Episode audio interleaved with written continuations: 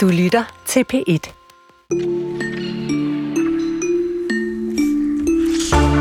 Det sker med jævne mellemrum, at nøgne mennesker i performanceprotest vader ind til magthaverne for at råbe op eller synge deres budskaber ud. Sådan har det været siden 60'erne, men her i 2023, der er stilen mere afdæmpet, mere rolig. Der er underbukser og støvler på, og ikke særlig mange ord eller fysisk modstand. I kan komme med vores reporter til Kulturministeriet, som i dag var centrum for netop sådan en performance-demo mod koranlovforslaget. Og i denne time kommer vi også en hel del forbi kunst som investering. Dels får vi besøg af Danske Banks kunstkurator. Ja, sådan en har de faktisk. Og hun fortæller om bankens overvejelser, når de shopper kunst. Og så zoomer vi ind på den russiske rigmand Roman Abramovich, der ejer kunstmesterværker for næsten 7 milliarder kroner. Det her er Kulturen. I dag med Jesper Dein og Chris Pedersen. Gud er kaos. Livet er kaos. Nej, krig er kaos. Men vinderne er den, som kan finde ud af at kontrollere kaos. Man blev ret vild med den sætning, faktisk. Det var et klip fra traileren. Nikolaj Sells spillefilm Bastarden er i dag blevet indstillet som dansk Oscar-kandidat, skal repræsentere vores land, og det var altså den, vi hørte klip fra. Filmen er blevet udvalgt, der har selvfølgelig været en hel masse, af den danske Oscar-komité som det danske bud på Oscar-nominering, og det er jo altså den her kategori bedste internationale film. I filmen følger vi den fattige soldat Ludvig Kahlen, som bliver spillet af Mads Mikkelsen. Den fattige soldat ankommer i 1755 til den jyske hede med en ambition om at opdyrke jorden. Det falder dog ikke i god jord hos en godsejer, som mener, at heden tilhører ham, og ja, så ruller balladen. Om en times tid ser vi nærmere på filmen og Oscar-nomineringen, når vi taler med filminstruktør og en repræsentant for den danske Oscar-komité. Men vi begynder med koranlovforslaget, som jo bekendt har affødt en meget levende debat, også blandt danske kunstnere i weekenden. Der rundede en underskriftsindsamling 525 underskrifter, og det er altså på en erklæring mod regeringens forslag om at forbyde, citat, det der utilbørlige behandling af genstande med religiøs betydning for et trossamfund, eksempelvis altså koranafbrændinger. Her er det lige netop kunstnere, forfattere, samfundsdebattører, organisationer og forbund, der har sat sit navn på indsamlingen. De mener, at lovforslaget, citat, ikke kun er et angreb mod kunsten, de politiske ytringer og den frie presse, men et angreb mod vores frie, demokratiske samfund, som de skrev et indlæg i Berlingske. Nå, og selvom høringsfristen for lovforslaget om at stoppe koranopbrændingerne udløb i fredags, så fortsætter det kunstneriske oprør. Og her til formiddag, der blev der taget nye protestmidler i brug. En happening, det var det, det var ved Kulturministeriet. Og vores reporter Linea Albinus Lande var selvfølgelig på pletten og fortæller her, hvad der skete. I det indre København på en tirsdag formiddag i september, og i virkeligheden alle andre formiddage, der lige her fra, hvor jeg står, kan man se Thorvaldsens Museum, den her orange okkerlignende farve på de majestætisk store, høje, flotte vægge. Christiansborg Slot ligger lige bagved. Hvis jeg kigger til venstre, så ser jeg Gammelstrands metrostation og over mod Højbro Plads.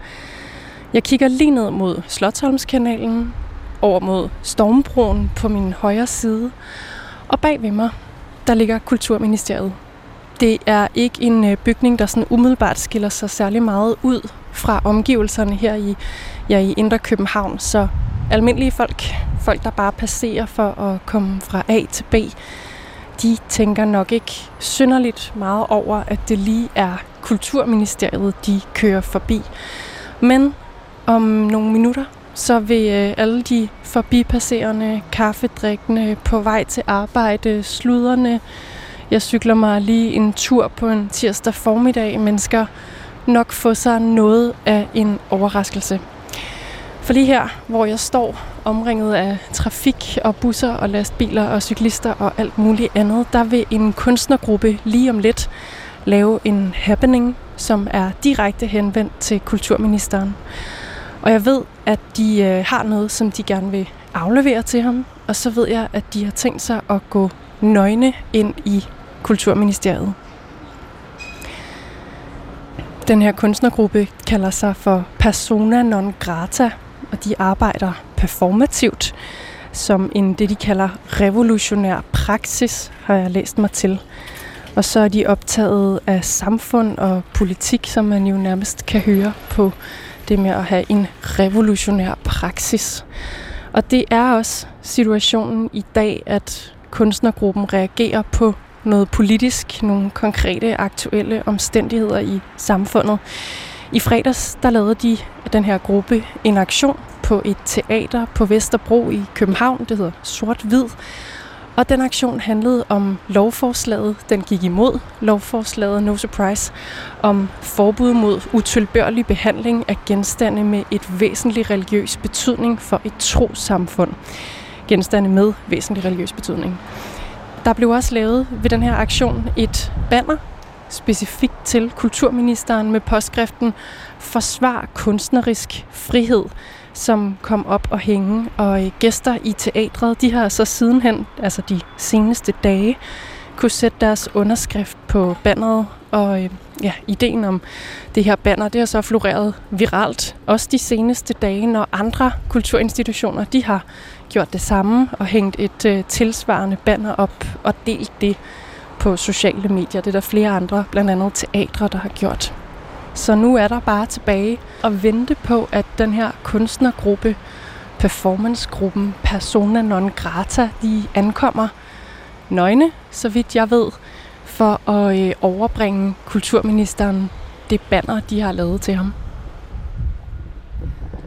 Der vil ske noget. Klokken er 10:15, og nu er Persona Non Grata, kunstnergruppen, næsten ankommet til Kulturministeriet.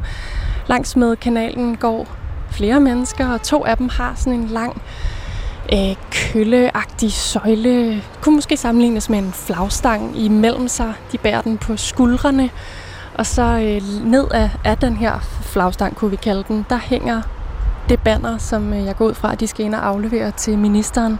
Forsvar kunstnerisk frihed, står der sort på hvidt, og de to bærere af det her banner, de er klædt i pels, nærmest fra top til tå.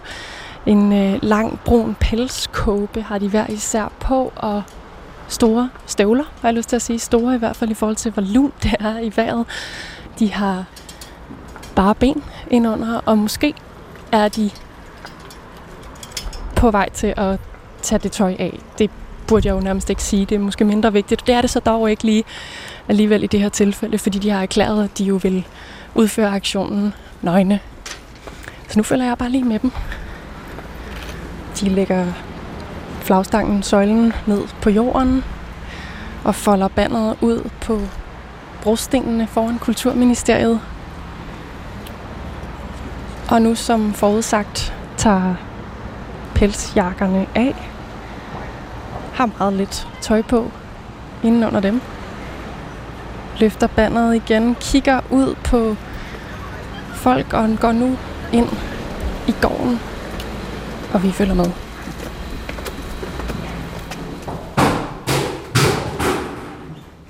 Skal vi aflære?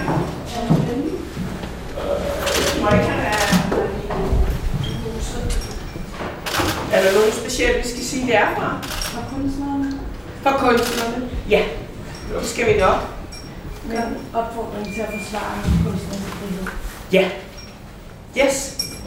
Det kan du tro. Skal vi nok? Er det en tung en? Den er bare... Ja, det er fint. Det skal vi nok. Ja, det er godt, tak. Og nu går de to fanderbærere ned ad trappen med et helt hold presse og forskellige andre nysgerrige i ryggen, har jeg lyst til at sige. Folk følger efter, tager selvfølgelig billeder. Inde i receptionen fik de at vide, at kulturministeren nok ikke lige var her, men de lagde den her flagstangslignende kølle, som er projektet, meddelelsen og gaven til kulturministeren inde på receptionsdisken.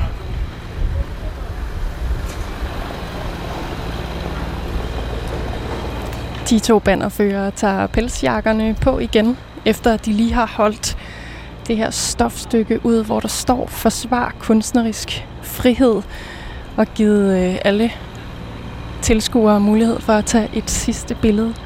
Men nu er de altså klædt i pels. Mit navn er Astrid Lindhardt, og jeg repræsenterer Persona Non Grata. Prøv lige at sætte nogle flere ord på. Altså budskabet er jo ret klart: forsvar kunstnerisk frihed. Det har stået alle vegne, og nu også på det banner, I har afleveret til kulturministeren. Men hvorfor gør det på lige præcis den her måde? Altså for os er det vigtigt at bruge kunsten til at gå i dialog. Så det føltes naturligt selvfølgelig at lave en kunstnerisk aktion for at komme i dialog og for at manifestere. Og det gør vi jo også for at pege på, at kunsten har en sindssygt vigtig rolle i det demokratiske samfund, og den skal vi værne om. Så det er jo det, vi vil gerne vil i ydre dialog med kulturministeren og jo også Peter Hummelgaard omkring. Og nu har I så lige været inde og afleveret den her sådan lidt søjlede form for aktion eller besked, budskab, gave, hvad man nu vælger at kalde den, til kulturministeren. I kom ikke så langt. I nåede til receptionen, og så fik jeg at vide, at han ikke var der til at kunne tage imod jer. Hvordan reagerede du på det? Altså, vi ville jo ikke vide, om han var hjemme, eller hvad man skal sige, men vi har jo sammen med Teater Sort-Hvid sendt ham en invitation til en ydre dialog på mail også, og det har vi også sammen med Dansk Teater, Teaternes brancheorganisation og en række andre kunstnere, så vi håber jo selvfølgelig, at dialogen fortsætter, men det er vigtigt for os at manifestere, at han repræsenterer kunstnerne og kunstinstitutionerne, og at vi virkelig har brug for ham. Der er en reel, rigtig stor frygt for, hvad det her vil betyde i forhold til censur og kunstnere, hvis praksiser vil blive ulovliggjort. Hvad er det, I så konkret har brug for kulturministeren til i den her sammenhæng? At han går ind i debatten omkring den her lov og forsvarer kunsten og sikrer sig, at vi ikke indskrænker den kunstneriske ytringsfrihed, fordi at vi tror, at det vil være en tilbagegang i forhold til mangfoldighed og repræsentation. Indtil videre har han jo faktisk allerede reageret konkret på jeres projekt på Instagram i en kommentar, hvor han har skrevet, at han hylder hele debatten. Han er glad for, at I tager den op, og kunsten skal blive ved med at udfordre og være farlig. Det er frit citeret, men noget i den dur. Har han ikke også allerede så givet jer noget af det, I har brug for?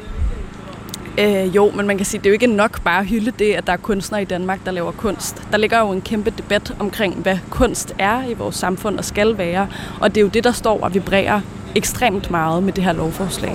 I får lige stukket en vandflaske i hånden. I står også her i jeres store pelse i meget varmt solskinsvejr. Og nu har I så gået igennem byen med de her pelse på og været inde forbi receptionen, men forsøgt så vidt muligt, gætter jeg på, at gøre opmærksom på jeres budskab på jeres tur gennem byen. Er det så ikke lidt en skuffelse, at der ikke er en kulturminister derinde til at tage imod jer lige i dag?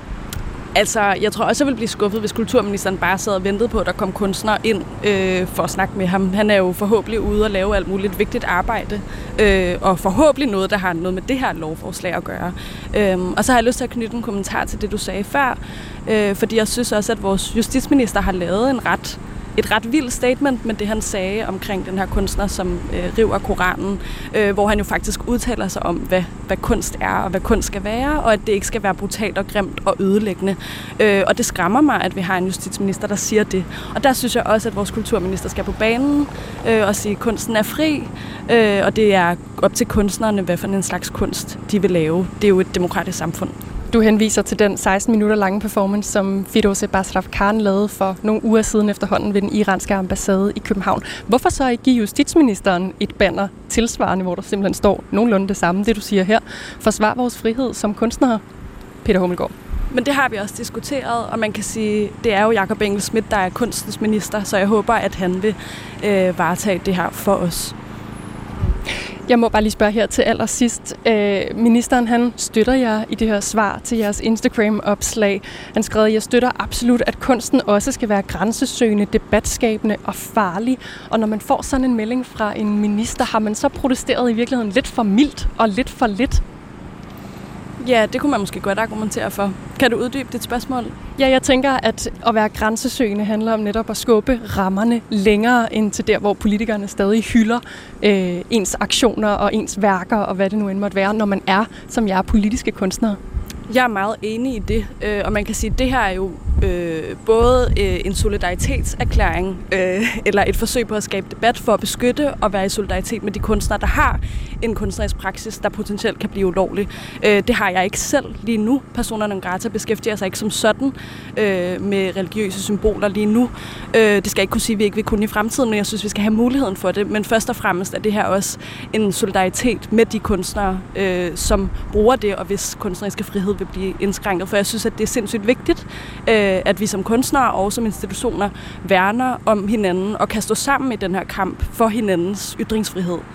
Har Persona Non Grata gjort nu det, de og I synes, der skal til for at råbe op i den her sammenhæng, eller kommer I til at arbejde videre de næste mange dage, uger, hvor lang tid det indtager, før det her lovforslag er endeligt vedtaget?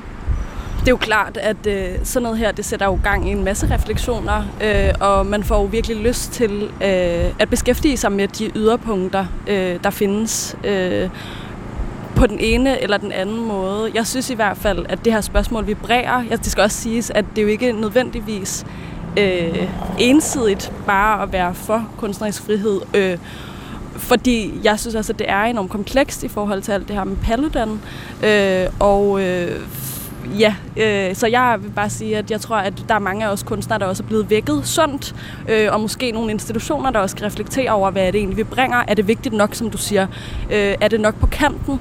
Altså, er den kunst, der er i de store institutioner, måske lidt for rolig og privilegeret, og undersøger den egentlig sådan de eksistentielle yderpunkter, og udfordrer eller går i debat med, hvad et samfund er og skal være? Det er i hvert fald det, der har vækket i mig selv.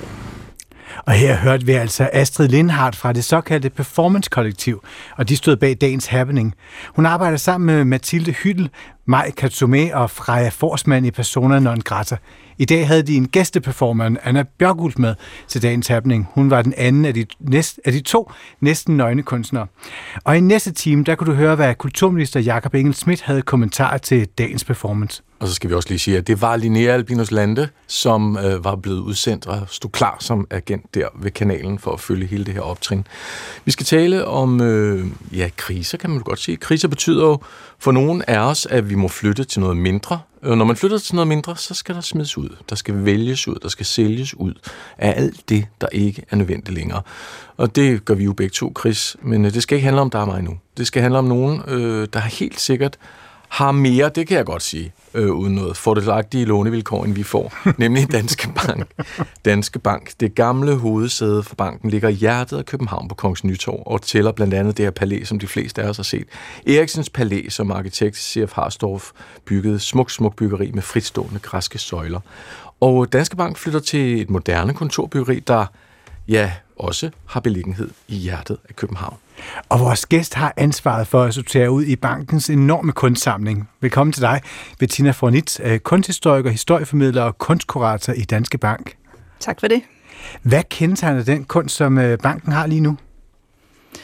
Den kendetegner en 150 år lang historie i Danske Bank. Og den kendetegner en masse forskellige banker og sparekasser, der er fusioneret gennem mange år med forskellige smag, indkøbt af forskellige direktører, der har haft meget divers smag. Og så repræsenterer den også, at man i starten, der var det primært bankens direktør, som fik malet sig selv på store prangende portrætter. Selvfølgelig. Sidstmænd med magt. Ja, præcis. Og så gik man over til at begynde at købe landskabsmalerier, fordi det var Landmandsbanken en del af det. Og så købte direktørerne sådan konservative, pæne, modernistiske værker til deres kontorer, og så i 70'erne og 80'erne begyndte man at få masseproducerede litografier i glade farver til alle mulige medarbejdere rundt omkring på gangene. I led med, at meget andet blev masseproduceret rundt omkring i samfundet. Og så der er en lang rejse i bankens kunstsamling, som egentlig repræsenterer den udvikling, som samfundet også har været. Ja, og de fleste kender det også fra deres arbejdsplads. Ligegyldigt hvor stor eller lille, så er der en eller anden kunstklub. Og ligesom også i Danmarks Radio har vi også kunst på væggene. Hvorfor er det vigtigt for Danske Bank at have kunst på væggene, hvis du skulle sige det? Hvorfor bruger I penge på det? Der har altid været en tradition for, at banker i den vestlige del af verden har haft kunst. Den første bank, der overhovedet investerede i kunst, det var en bank i Siena i 1400-tallet, hvor de faktisk havde en kunstkurator, som købte ind til den bank. Og så har der været fokus på, at banken dels har købt kunst ind som investering. Det har været til dekoration af væggene. Og så har det været for, jeg tror også, samtaleemner. Det er altid en god icebreaker, når man har god kunst på væggene.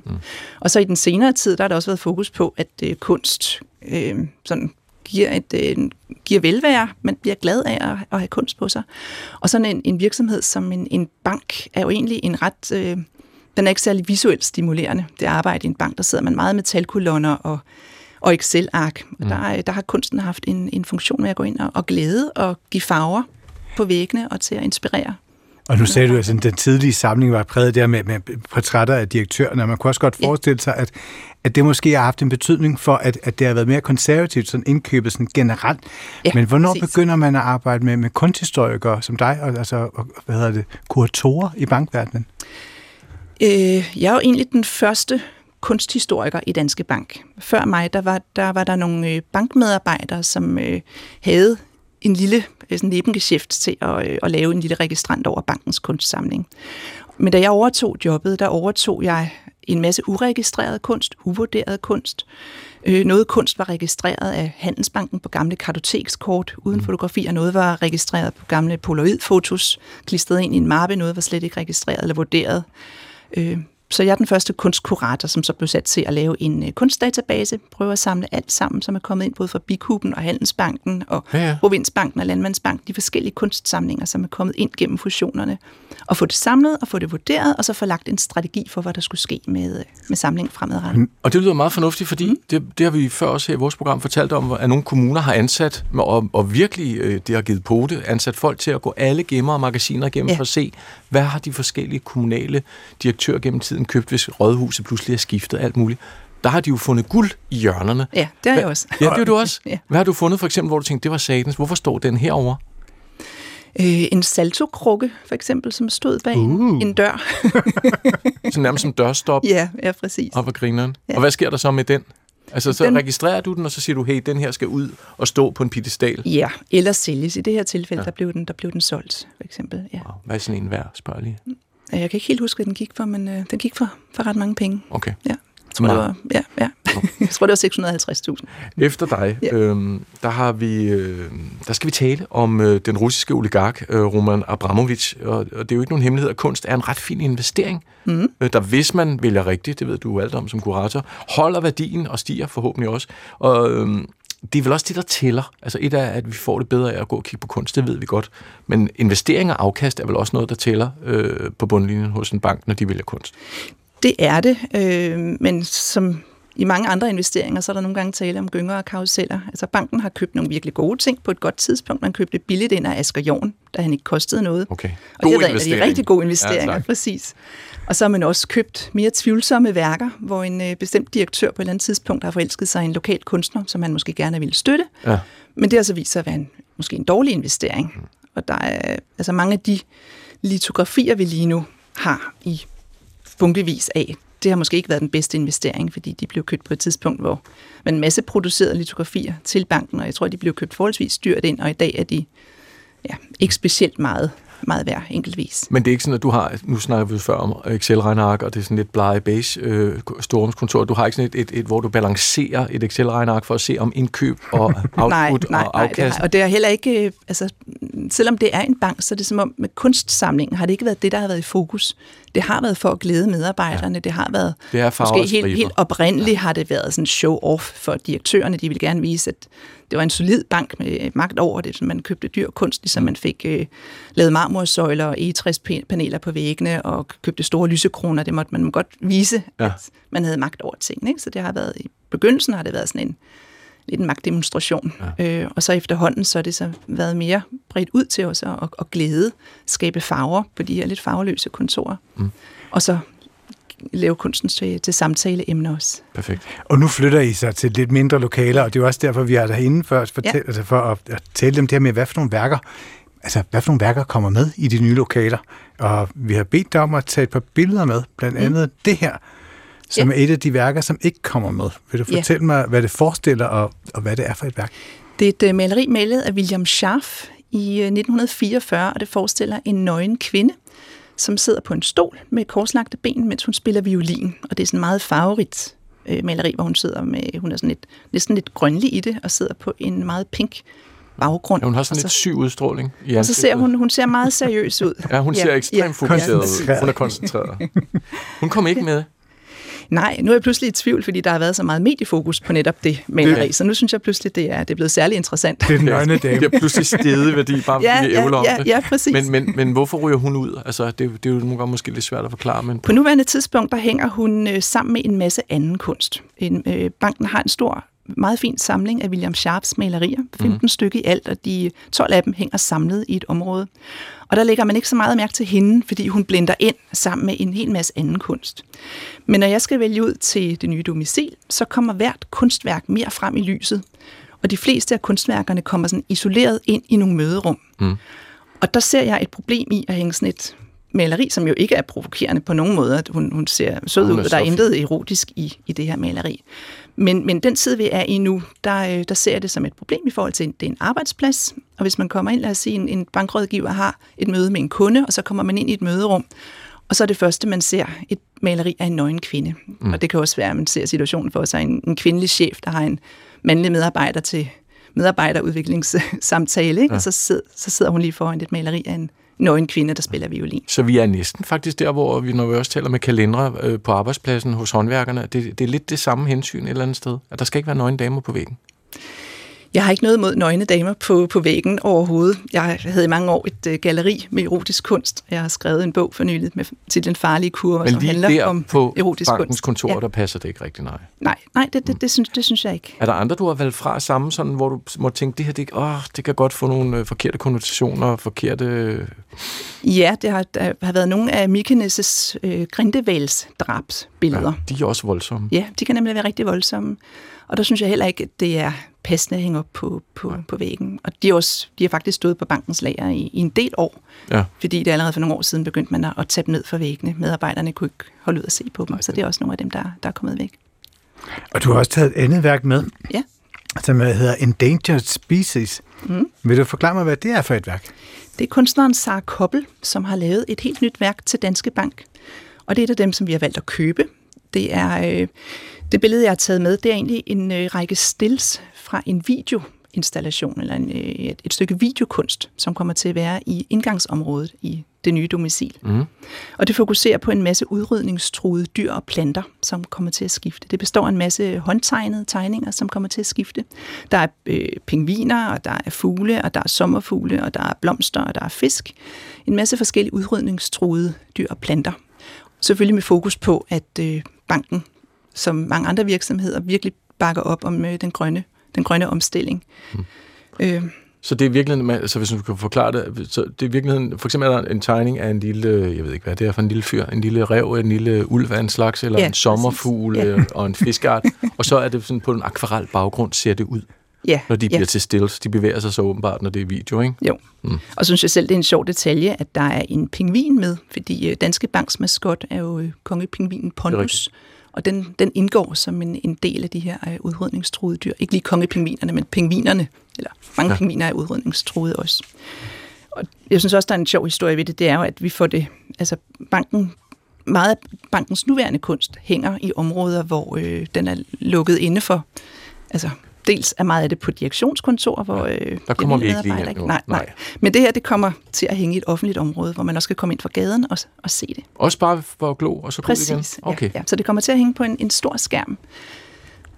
Og det bliver super sjovt at komme til at se. Og det er jo klart, det er noget af det, der bakker op om den rejse, Danske Bank er på, hvor vi går mod at være klimaneutrale i 2050, og ja, som Danske Bank fremlagde i januar måned, en strategi, som er en af sektorens mest ambitiøse klimastrategier. Ja. Og nu er det så interessant, du nævner det der med sammenhæng mellem, strategi, og på en eller anden måde sådan identitet, brandingstrategi, og så kunsten her. Fordi jeg så Sara Koppels værk om truede dyrearter, så Ina Dyreborgs håndtuftede værker, som I har med, som I har købt i forhold til det Danske Banks regnbue-netværk. Ja. Hvor meget branding er der i de her valg? Der har jo altid været en form for branding i bankens kunstsamling. Altså man kan sige, de første direktørportrætter, der blev købt, det var en branding af direktørerne selv. Mm. Og så har der været branding i, at man ville have kunsten ud til medarbejderne, som jeg fortalte med de masse producerede litografier. Og nu kan man sige, at der jo er en form for branding i at vise kunst med fokus på bæredygtighed og diversitet. Vi kommer også til at købe en skulptur af kunstneren Shane Brox, som kommer til at lave en skulptur af genbrugsmaterialer fra banken. Når vi rydder op og flytter ud af det gamle hus, så bliver der en masse ting til overs. Gamle stole og parasolfødder og gardiner og mange andre sjove ting. Mm. Der kommer han til at lave en skulptur, som vi kalder Release the Potential. Som også kommer til at stå et sted, hvor alle kan se den, eller hvad? Ja, den bliver sådan et semi-offentligt område. Ja. God arbejdslyst. Ja, tak skal du have. Det var Bettina Fornes, du hørte, kunsthistoriker, historieformidler og kunstkurator, altså i Danske Bank. Og vi fortsætter lidt, Chris, i samme spor. Ja, for nu skal det handle om malerier for milliarder, russiske jetsættere og nogle af kunsthistoriens vigtigste værker. I al hemmelighed har den russiske oligark Roman Abramovich nemlig opbygget en gigantisk kunstsamling til en værdi af svimlende 7 milliarder kroner. Og det har et hold af internationale journalister kunnet afsløre. En af dem er gravejournalist hos Politiken, John Hansen, og vi talte med ham tidligere i dag, hvor han startede med at sætte ord på ham her, Roman Abramovich. Roman Abramovich, han er det, man kalder en russisk oligark, og ved det ord, der forstår man russere, som berigede sig i det kaos, der opstod, da den daværende præsident Boris Yeltsin, han havde gang i at privatisere Rusland, hvor alting var jo statsejet under Sovjetunionen, og så skulle man privatisere nogle af de her store statsejede virksomheder, og det skete under kaos og en bølge af korruption, og der var en af dem, som formåede at berige sig på det, var Roman Abramovich. Hvad ved vi om, hvordan han har tjent sine penge?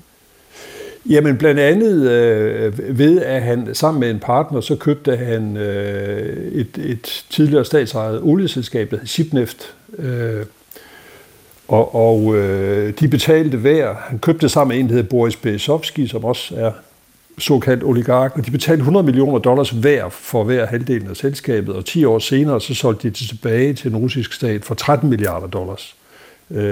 Og Abramovich har selv senere i en retssag i London forklaret, hvordan han bestak sig frem til at få det så billigt. Altså, så der er ingen tvivl om, hvordan det er gået for sig. John, hvad ved vi om hans forhold til Putin? Vi ved, at han havde et meget nært forhold til magten, altså til forgængeren Boris Yeltsin. Der havde han så nært et forhold, at han blev inviteret til med sin familie at flytte ind i en lejlighed inde i Kreml, altså inde i selve magtens centrum. Der boede de simpelthen. Og han var angiveligt, så vidt vi har kunnet finde ud af, var han den første, der foreslog Boris Yeltsin, at han skulle prøve at kigge på Vladimir Putin, når han tænkte på sin efterfølger. Og det har givet ham et rigtig godt forhold til Putin, i hvert fald i tidligere tid. Og der var sådan en forfatter, der skrev en biografi om Vladimir Putin, som sammenlignede forholdet mellem Vladimir Putin og Roman Abramovich med forholdet mellem en far og hans yndlingssøn. Sådan er det. Altså, Abramovich har senere sagt, at han ikke længere har noget særligt nært forhold til Putin, og om det er sandt eller ej, det er meget svært at finde ud af. Og nu er det så den her store, altså faktisk ekstreme kunstsamling, som vi skal tale om her i dag. Hvad ved vi om, altså hvad den indeholder? Jamen det ved vi sådan set relativt meget om, fordi at vi har i det her fortrolige dokumenter, som vi har fået adgang til, er der simpelthen en liste, som blev lavet i forbindelse med, at de her kunstværker blev flyttet fra et selskab til et andet i Abramovichs selskabsunivers. Og der har de simpelthen oplistet dem alle sammen. Kunstner, værkets navn, hvornår det er udført, og så en værdi. Og de værdier, der er skrevet på, vi har testet nogle af dem ved at se, hvad er det her værk oprindeligt blevet solgt til, og hvad er lignende værker blevet solgt til. Og værdierne virker ikke helt ved siden af. Så det, vi ved ret præcist, hvad der er. Altså. Og vi står her med nogle billeder af det. Nu er det jo radio, John, så det er lidt svært at snakke om, men vi har printet et par stykker ud. Blandt andet er der et legendarisk triptykon, altså 3 enkeltstående malerier sat ved siden af hinanden af Francis Bacon fra 76, som han angiveligt skulle have betalt, var det ikke noget retning af 86 millioner for på en auktion. Og vi har en anden, en af mine favoritter, Lucian Freud, 1995, britisk kunstner, maler en tyk, nøgen kvinde, der ligger på en sofa, portræt af Sue Tilley, som var sådan en jobcentervejleder, som dengang vejede 127 kilo, og den hedder Sleeping Supervisor, som også kunne være en af juvelerne i samlingen. Hvad er juvelen? Hvad er kronjuvelen i samlingen? Ved vi noget om det? Altså, hvis man skal gå efter prisen, og det kan man jo i hvert fald godt gøre, så er det den Francis Bacon, du henviste til, den der hedder Triptych, den der trefløjede, det der trefløjede maleri. Altså det er det, så vidt vi kan se, er det simpelthen det, der har været det dyreste, ikke?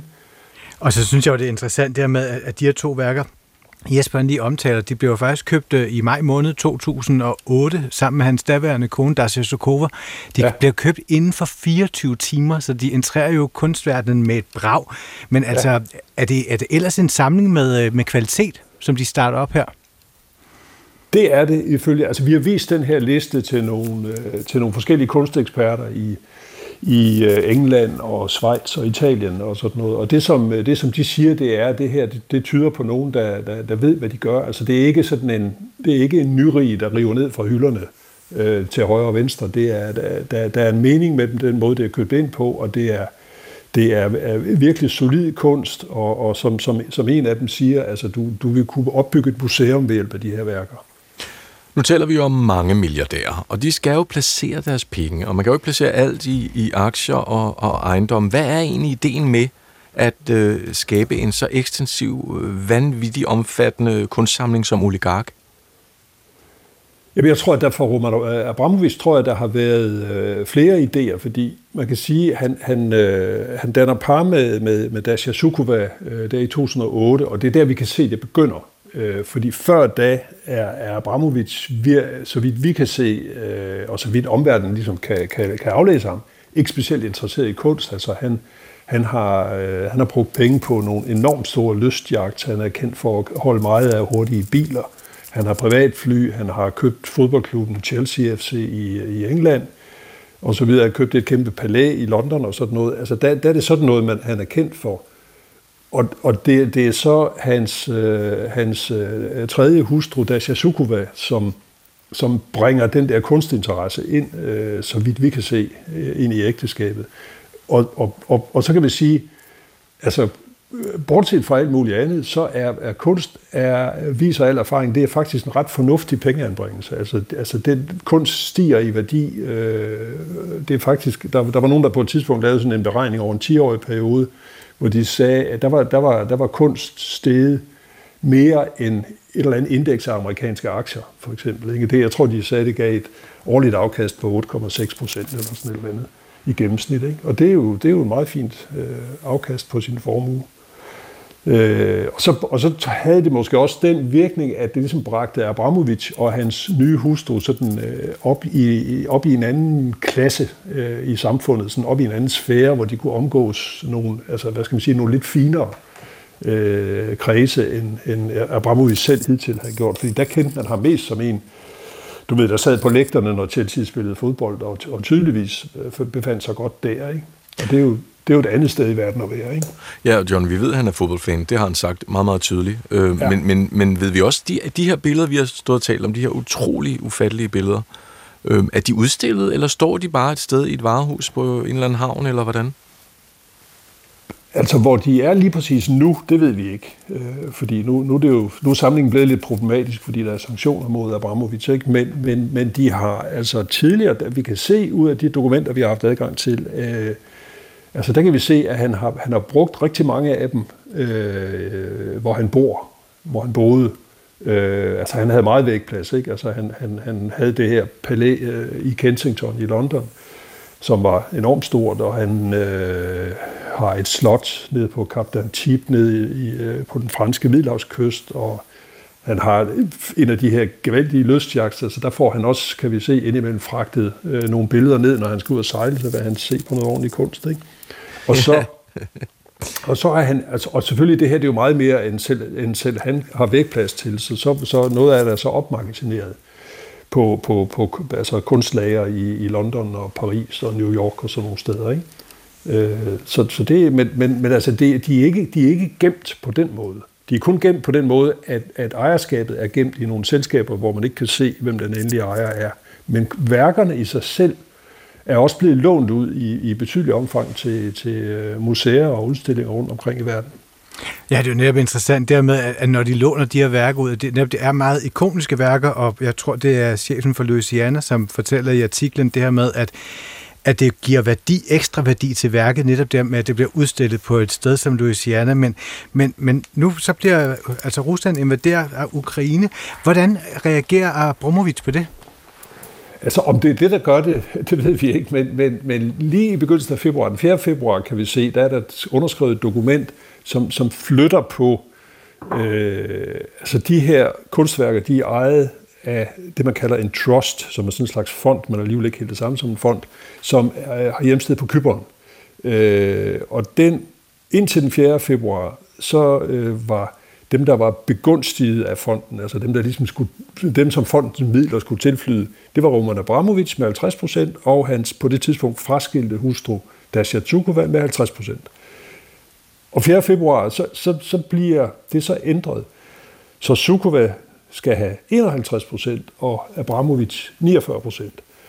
Og der kunne man jo godt få den tanke, at altså hvis man læser aviser fra det tidspunkt omkring 4. februar 2022, så var de fyldt med forudsigelser om, at Rusland lige om lidt ville invadere Ukraine. Og der kunne Abramovich sikkert godt forudse, at så, hvis det skete, så ville han blive ramt af sanktioner. Så man kunne godt forestille sig, at det her var et forsøg på at undgå, at myndighederne ligesom skulle lægge deres hånd på den her kunstsamling. Kan man forestille sig, at Roman Abramovichs samling i sidste ende bliver beslaglagt, når nu der er de her restriktioner, der er? Ja, det kan man jo teoretisk set godt forestille sig, men altså, det vil jo kræve, for det første, at man kan få identificeret, hvor den egentlig er henne. Altså, men den var i hvert fald indtil, så langt vi kan se, og det er frem til marts 2022, så langt vi kan se dokumenter, så den ejer den her trust på Cypern. Cypern er en del af EU. EU har sanktioner mod Abramovich. Så i princippet kan man, hvis det ellers juridisk er muligt, ligesom at trænge igennem den her trust-konstruktion og sige, at det er i virkeligheden Abramovichs ejendom, det her. Og det har vi simpelthen ikke, vi har ikke fundet nogen jurister, der tør sige, at det kan man, eller at det kan man ikke. Så det må ligesom komme an på en prøve, ikke? Og det må også komme an på, fordi Abramovich har faktisk indbragt for EU-domstolen de her EU-sanktioner og siger, at de er urimelige. Han har forsøgt at få dem ophævet, og den sag er ikke afgjort endnu. Så det svæver lidt, men det, i hvert fald har det jo den effekt indtil videre, at nu kan de her værker ikke længere udlånes til udstillinger i Danmark eller i London eller nogle andre steder, hvor der er sanktioner, fordi så risikerer man, at de bliver beslaglagt, ikke? Jeg kan heller ikke lade være med at tænke det, altså vi taler hele tiden om det, som om det kun er Romans kunstsamling, men det er jo også Dasha Zhukova, som nu sidder på 51%, hun er baseret i USA. Altså har det noget betydning for sådan en efterforskning? Ja, det har det jo formentlig, og man kan jo formode, at nogle af værkerne er hos hende. Altså vi har sådan meget siddet og kigget på, du ved, nogen, hvis der har været sådan nogle reportager hjemme hos Dasha Zhukova, ikke? Altså, hvad hænger der på væggen der? Er der noget, der ligner det, der er på listen og sådan noget? Og måske fundet noget. Men der er det så bare det, at der er ikke sanktioner mod Abramovich i USA. Nej. Så der er han jo sådan umiddelbart fredet, ikke? Om det så betyder, om han for eksempel har forsøgt at flytte værkerne til USA, det ved vi simpelthen ikke. Vi ved ikke, hvor de er nu. John Hansen, du er en blandt mange gravejournalister, der er en del af det her netværk sammen med The Guardian og de her oligark-files, der er blevet delt. Hvordan kommer du ind i den her historie? Hvordan kommer du på sporet af det? Jamen, det gør jeg, fordi at, jeg er medlem af et internationalt journalistnetværk, der hedder ICIJ, som er baseret i USA, som jeg har været medlem af i mange år efterhånden. Og der kom den her så op. Altså der, hvad skal man sige, bød Guardian ind med de her dokumenter, som de har fået fra en anonym tredjepart tilbage i foråret, faktisk. Så det er simpelthen i kraft af det der netværk. Og hvad stod der i de her dokumenter, som Guardian delte? Altså, det var dokumenter, som var fra det firma nede på Cypern, som har administreret Abramovichs selskaber og optrådt som stråmand for ham, så han selv kunne holde sig anonym. Altså, hvad skal man sige, en ordentlig ladning papir, simpelthen fra hvad skal man sige, deres bogholderi. Så det, du ved, det er de her lister, som jeg nævnte over alle de her kunstværker, og det er fakturaer om alt muligt. Altså, så man kan se for eksempel, altså, kan se, når han flytter på kunsten, så kan man se, at okay, nu er der 2 chauffører og 2 teknikere, der skal køre ned til Kaptajn Chip for at installere 16 værker på hans lystjagt dernede, ikke? Og her også, så er der en fraktur fra de der steder, hvor han har opbevaret kunsten. Man kan se, at han køber en amerikansk kunstekspert, der hedder Sandy Heller, for $500.000 om året. Der rådgiver han Abramovich og Dasha Zhukova om deres kunstindkøb, og han byder for dem på auktioner og så videre. Ikke? Mm. Og derfor er det tit, altså når sådan et værk bliver solgt på en auktion, så er det tit, at man simpelthen ikke ved, hvem er køberen. Mm. Fordi man bruger de her mellemmænd. Og det er forholdsvis almindeligt, at det er mellemmænd, der optræder på auktioner. John Hansen, nu ved jeg jo godt, at du ikke er kunstekspert. Du er graver, journalist, undersøgende journalist. Men de kunsteksperter, jeg ved, du har talt med, hvad siger de til, at oligarker og mesterværker på den måde er i privat eje, og dermed ikke rigtig kan slippe ud og blive udstillet, som vi drømmer om? Hvad betyder det her for kunstverdenen? Ja, altså det betyder jo et tab af vores muligheder for at nyde de her værker, ikke? Altså det har været muligt for Abramovichs del af det, har det jo i hvert fald været muligt at låne nogen af dem, hvis du vel og mærke var i stand til at identificere. Altså i tilfælde for eksempel Louisiana i 2015, der lånte de et billede af en britisk kunstner, der hedder Peter Doig. De havde sådan en udstilling med hans værker, og der var det her bestemte værk, som de gerne ville have, og der skulle de jo så finde ud af, hvor er det egentlig henne, hvem ejer det? Og så går man til, forklarede Louisiana, museumsinspektøren mig, så går man til de gallerier, som repræsenterer Peter Doig, det er et i London og et i New York, og så spørger man dem, hvor er det henne? Via dem får de så får de kontaktoplysninger på den her trust nede på Cypern. Og så kan vi se på kontrakten, at så er det trusten, der låner billedet ud, og så med besked om, at der i kataloget og på udstillingen, der skal der bare for om ejer stå privat samling. Så på det tidspunkt, der ved Louisiana, der ved de ikke, at det er Roman Abramovich, der ejer. De ved bare, at det kommer, at ejerskabet ligger nede på Cypern, ikke? Og derfor, altså det gør det jo selvfølgelig en lille smule mere besværligt at finde frem til, men altså ifølge Louisiana, så er det ikke, altså det er ikke umuligt, sådan som for eksempel Abramovich har forvaltet sine værker. Men nu er det jo blevet umuligt på grund af sanktionerne. Og nu er det også, altså nu siger for eksempel Louisiana også, at vi ville heller ikke låne af ham nu. Hvis vi vidste, det var ham, så ville vi ikke låne dem nu på grund af sanktionerne. Så det er jo... Altså det er jo en ordentlig skive af den bedste samtidskunst, som er kommet uden for vores rækkevidde, ikke? Og nu har I så brugt formentlig rigtig lang tid på at grave jer ned i den her samling af Roman og Abramovich og og Dasha Zhukova. Hvilke spørgsmål drømmer du om at få svar på? Jamen først og fremmest, hvor er de nu? Simpelthen, hvor er de gemte værker henne? Ja. Og det var altså en meget spændende historie om den russiske oligark Roman Abramovich. Og det fortalte altså politisk gravejournalist John Hansen, som har arbejdet på historien sammen med journalister fra blandt andet The Guardian, Der Spiegel og El Espresso. Skal kvinder i Danmark have ret til fri abort efter 12. uge? Det mener et flertal i Etisk Råd, og de fremlagde nemlig for et par timer siden en anbefaling med deres syn på sagen. De vigtigste argumenter, det er, at kvinden selv får mulighed for at træffe den beslutning, om hun vil foretage en abort helt frem til 18. uge, at hun får god tid til at foretage sine overvejelser, og at man i øvrigt får et set fra kvindens side bedre system til at fungere. Der er ingen, der har anfægtet ønsket om, at kvinden skal have ret til en fri abort. Spørgsmålet er alene, hvornår skal der involveres andre end kvinden selv i aborten? Og der er nogen, der siger 12 uger, nogen siger 15 uger, nogen siger 18 uger, og der er ikke nogen, der argumenterer for efter 18. uge. Og det sagde Leif Vestergaard Pedersen, som er formand for Etisk Råd. Og velkommen til dig, Helene Timm, kultursociolog, professor i Statens Institut for Folkesundhed og ved SDU og seniorforsker på Rigshospitalet. Tak skal du have. Nu er Etisk Råd kommet med sin anbefaling til regeringen, og et flertal mener, at abortgrænsen skal hæves til 18. graviditetsuge. Og det er altså efter, at den her grænse har ligget på 12 uger de sidste 50 år, altså siden 1973. Hvad tænker du om det forslag, som Etisk Råd netop har præsenteret? Jeg er ikke overrasket. Jeg havde selv gættet, at det nok ville ligge der. Og så kan man sige, at det er jo et lille snævert flertal. Der er et stort mindretal.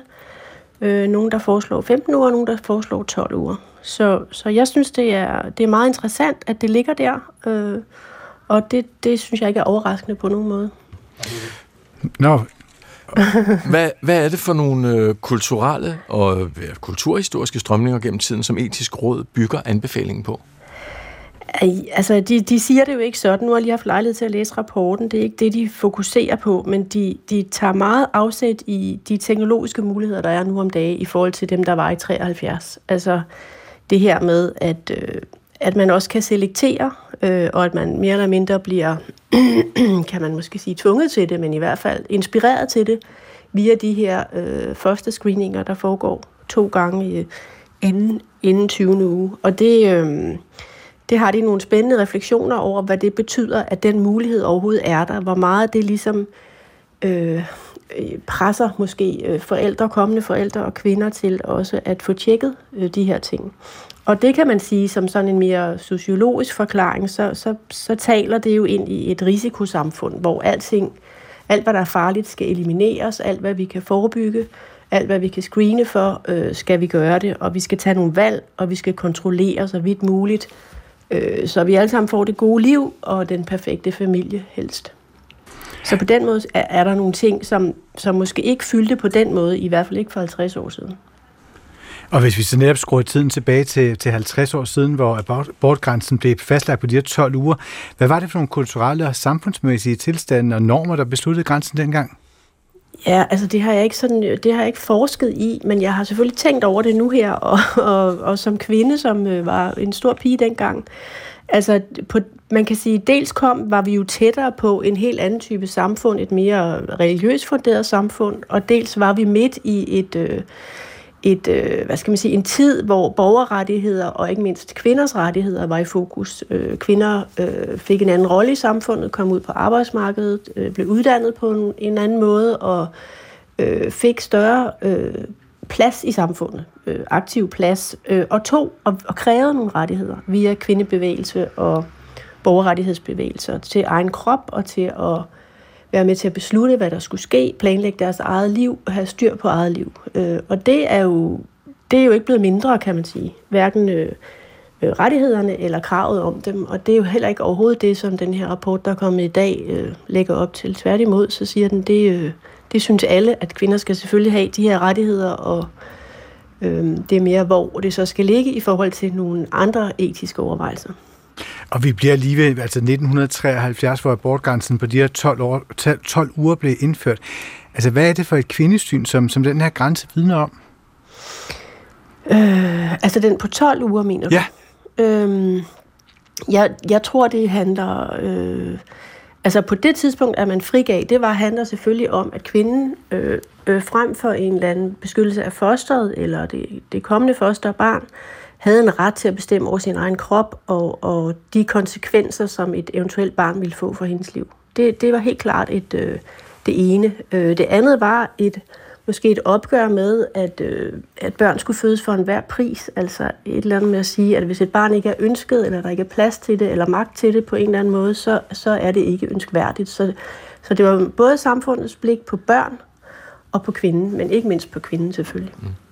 Hvis vi lige zoomer lidt ud sådan mere generelt, hvad er det så for nogle virkeligheder eller kulturelle tendenser i et land, der beslutter den givne abortgrænse i landet?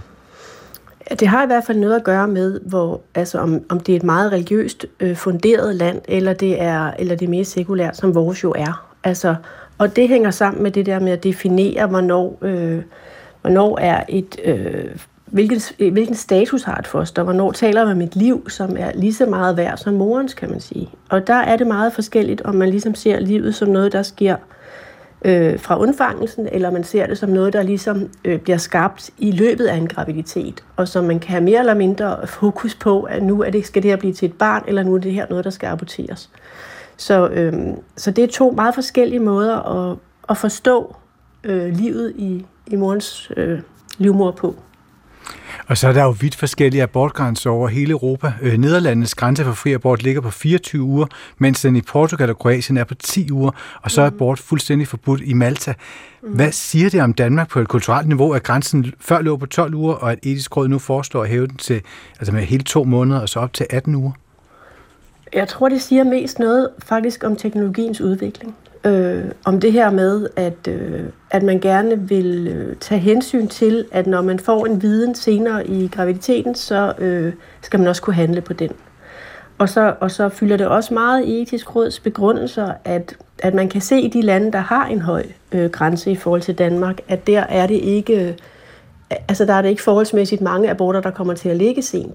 Langt de fleste ligger tidligt. Altså, og det ændrer den der forhøjede grænse ikke ved. Så hvis jeg skal følge rådets logik, så er det det, de siger.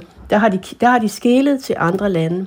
Det, de ikke har skelet til, og som jeg savner meget i denne her anbefaling, det er kvinders erfaringer gennem de her 50 år med at få aborter. Og man kan også sige mænds, men først og fremmest kvinders erfaringer med at leve med det, at have fået en abort, både tidligt og sent, have taget de her beslutninger, de her valg, altså hvad har det betydet for dem i deres liv, og hvad betyder det for os sådan, som samfund, at det er en mulighed, man har. Det er i hvert fald påfaldende, at det er noget, kvinder taler meget lidt om, og det er noget, der har fyldt rigtig lidt i den offentlige debat i alle de her år. Så der er et eller andet, hvad skal man sige, mellem de her muligheder og det her større frirum til at tage nogle beslutninger, og så på den anden side en stor tavshed omkring de individuelle valg, der bliver taget, som jeg synes bør undersøges nærmere. Jeg forstår faktisk heller ikke, at Etisk Råd ikke har kigget mere efter, om der var nogle undersøgelser på det her område og inddraget dem. Der er ikke ret mange, men spurgt til det. Tak til dig, Helene Timm, kultursociolog og professor ved Statens Institut for Folkesundhed ved Syddansk Universitet og seniorforsker på Rigshospitalet.